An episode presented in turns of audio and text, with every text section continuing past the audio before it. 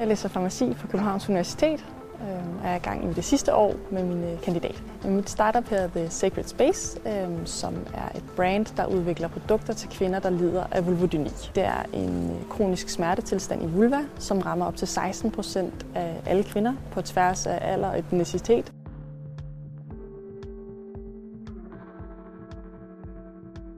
Jamen, jeg vil rigtig gerne producere sådan et øh, vulvodyni starter kit, øh, som indeholder en glasstav og en fed salve, som man så bruger til den her desensibiliseringsmetode.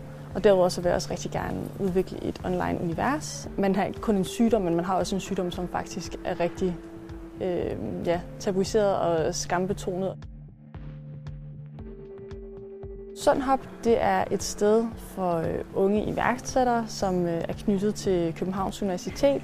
Man kan gro sin idé, øh, og man kan drømme stort, fordi der er nogen, der gerne vil hjælpe en med at finde den rigtige vej. Og det er også et meget øh, socialt sted i virkeligheden, det her med, at man kan komme til at snakke med andre unge, der også er iværksættere, og som også har et studie ved siden af.